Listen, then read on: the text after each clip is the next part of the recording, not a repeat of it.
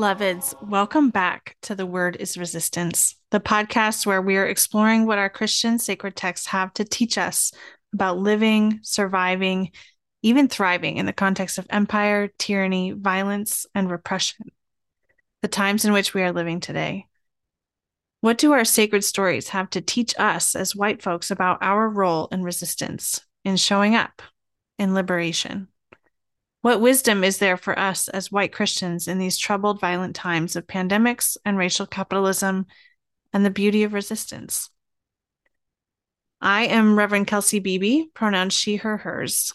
I'm an ordained minister in the United Church of Christ, and I serve as a local pastor at two UCC churches just south of Milwaukee, Wisconsin, as well as the executive minister of the nonprofit Dancing Pastor Ministries and host of the Lady Preacher podcast, a podcast for progressive Christians.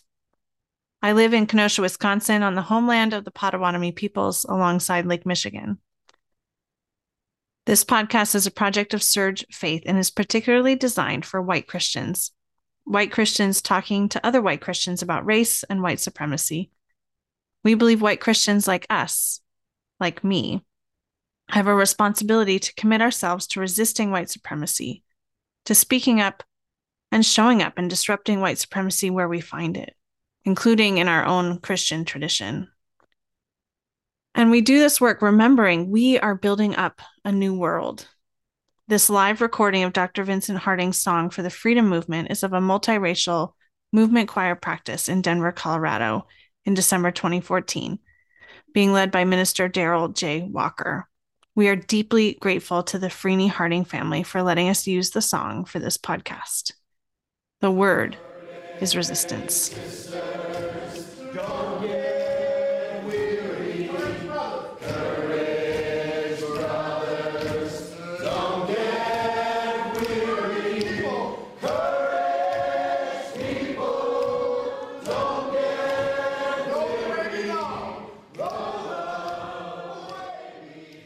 Let us pray. God of many blessings, we pray today for peace in your world. May each person who is listening today be filled with your love and accompanied by your grace. We ask that you open our hearts and minds today as we absorb your good news. In your name we pray. Amen. For today's episode, my friends, you will get to hear 4 stories told from the voices of women who were there with Jesus during Holy Week. And unfortunately, it's just my voice, but you get to hear the stories through their lens. And so I hope that as you hear these stories told from the women's perspective, it opens new doors for you as you discern what it might have been like for those who were there. Reading 1, the woman anointing Jesus' feet, based on Matthew 26, verses 6 through 13, and Mark chapter 14, verses 3 through 9. We knew he was going to die. He'd told all of us several times, trying to prepare us for what was to come. But so many of them wanted to pretend like it wasn't true.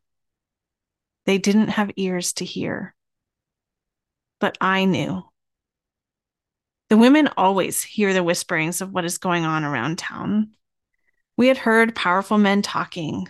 They often forgot we were in the room, or perhaps they figured we didn't understand. There was a plot against Jesus. They said he was causing too much trouble, wanting too much change too fast. They wanted to turn him over to Pilate and the other officials who would surely put Jesus to death. Several days before the Passover, Jesus came over to Simon's home. Martha was busy serving. She loved cooking and being the host, and she was quite good at it. Lazarus, our brother, was sitting with Jesus and the other disciples. I came in quietly and sat among them at Jesus' feet. He smiled down at me, reassuring me that even as a woman, this was my rightful place. I could sit and listen to him teach. At a certain point, there was a lull in the discussion. I had placed an expensive jar of ointment in my apron, and I took it out.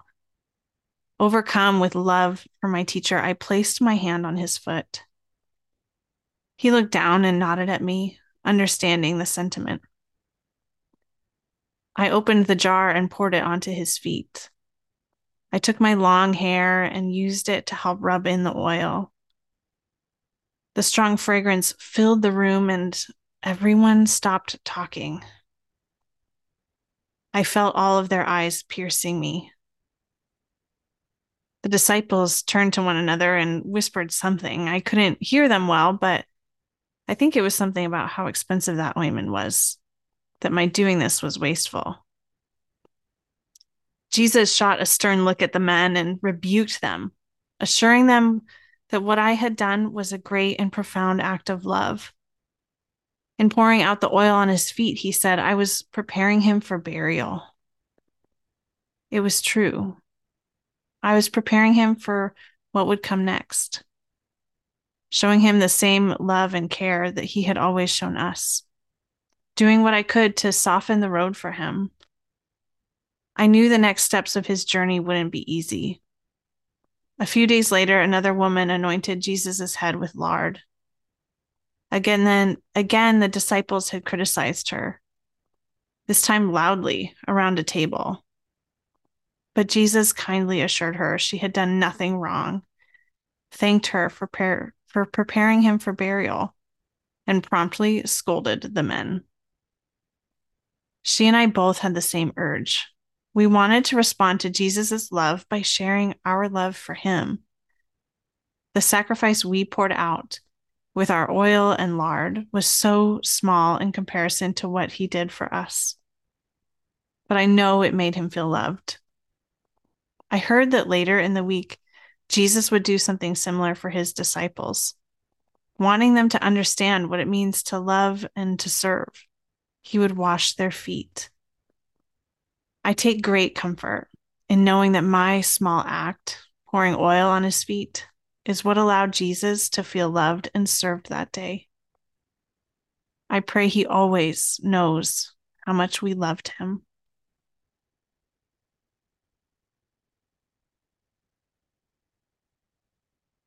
Our second reading is the women watching and ministering to Jesus when he died, based on Matthew 27, verses 55 through 56, and Mark 15, verses 33 through 41.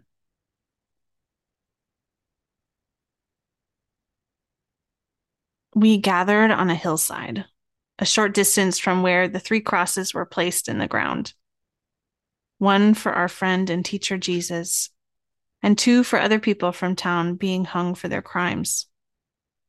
Several of us had followed Jesus from Galilee, but we were really from all over. Everywhere Jesus went, he made us feel seen and heard and understood. Unlike many of the men in our towns, he acknowledged us and encouraged us to listen to his teachings and learn. He appreciated our questions and never spoke down to us. He made us feel important and loved. It was an awful sight, really, watching him there on the cross. We could see where they had beaten him. We watched as they cast lots over his clothes and placed a thorny crown on his head, mocking him. Once most of the crowd had gone away, a few of us, including Jesus' mother Mary, we went and cleaned his wounds as best we could. But then, with his eyes weak, but still full of love, he encouraged us to go back and be with the other women. Most of the men hadn't come. They were afraid for their lives too. Would people recognize them as his disciples? They didn't know what to do, so for now, they were hiding. But we were there. The women, Mary Magdalene, Mary the mother of James, the wife of Zebedee, and Salome. There was nothing more we could do, but we sat there and waited with Jesus. We wanted him to know he wasn't alone.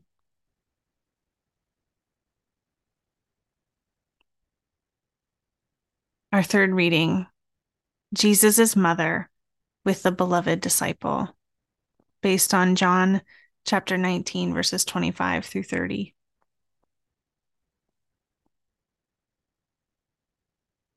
I knew from the moment he was born that this boy was something special. Sure, there were messages from angels, shepherds, and magi, but most of all, it was this twinkle in his eye. It was the way he made everyone feel important, the way he always wanted to learn more and challenge his teachers and ask really hard questions to the rabbis. He had this way with people. He could get anyone to listen. They didn't always love what they heard, but he told the truth, and people appreciated that.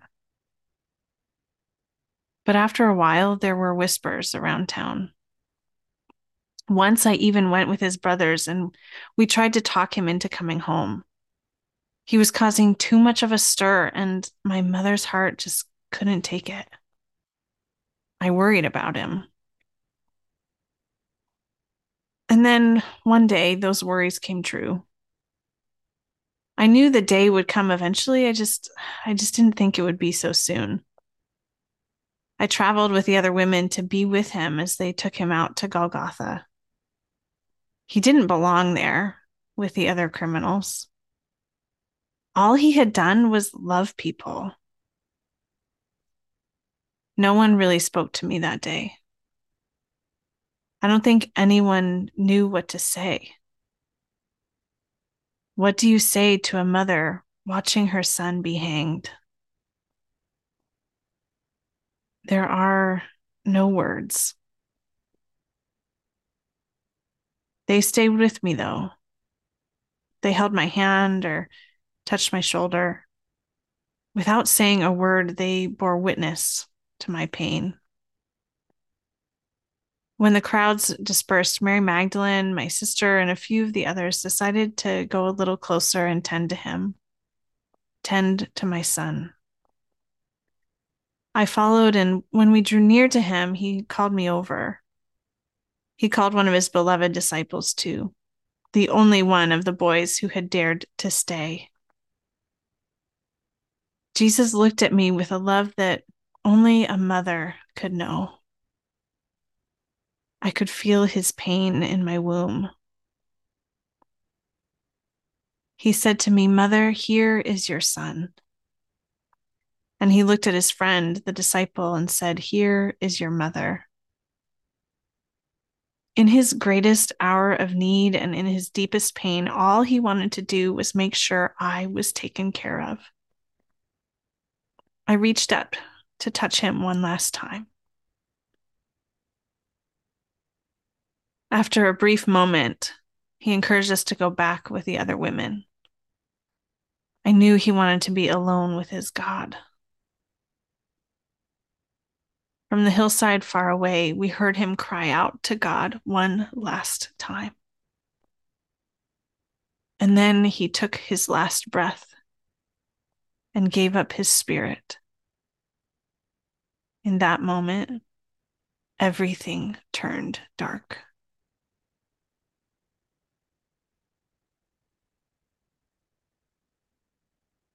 Our fourth reading, the women at the burial, based on Matthew chapter 27, verses 57 through 61, Mark chapter 15, verses 42 through 47, and Luke 23, verses 50 through 56. After Jesus breathed his last, a man from Arimathea named Joseph offered to provide a space for Jesus to be buried. He didn't think it was right for his body to hang there on display.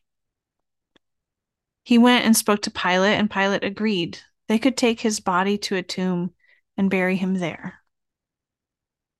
We did as we had always done when someone died. We prepared spices and oils, and we anointed him. Joseph helped wrap his body in a clean linen cloth. We laid him there in a tomb. We watched from a distance as they rolled a great, large stone in front of the opening. We sat there for a while, just staring, thinking about all that had happened over the last few days. We thought about the crowds gathered in Jerusalem, the people who lined the streets when we arrived, laying their cloaks on the ground, and the children who reached up and grabbed palm branches from the trees and laid them down, softening the road for Jesus. We thought about the women who had anointed his feet and his head with oil, and the way he rebuked the disciples who criticized them. We thought of the disciples who had gathered with him for one last Passover meal, and the laughter we heard coming from that upper room. We thought about Jesus' mother and the way she wailed when he breathed his last breath. We sat there, looking at that tomb with the big rock rolled in front of it. It all felt so final. We wondered, was that really all there was?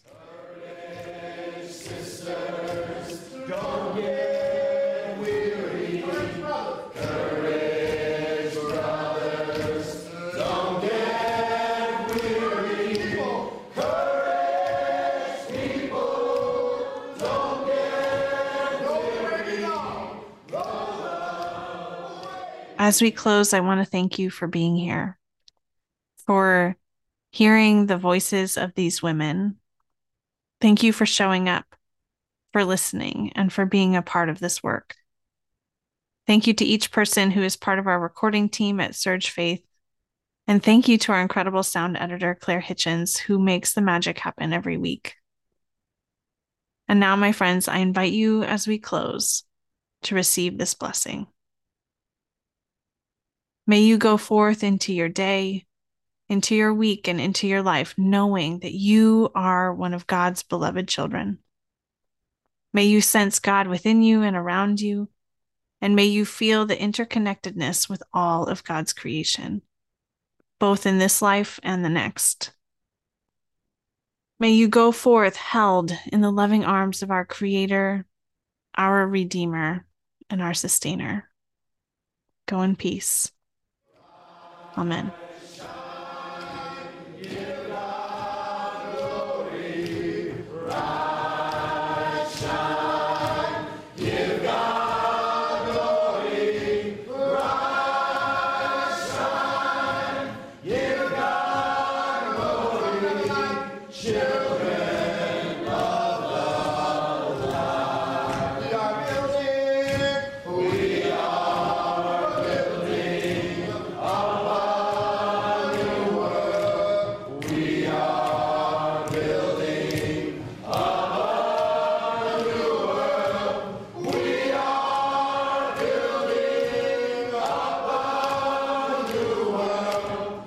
Builder.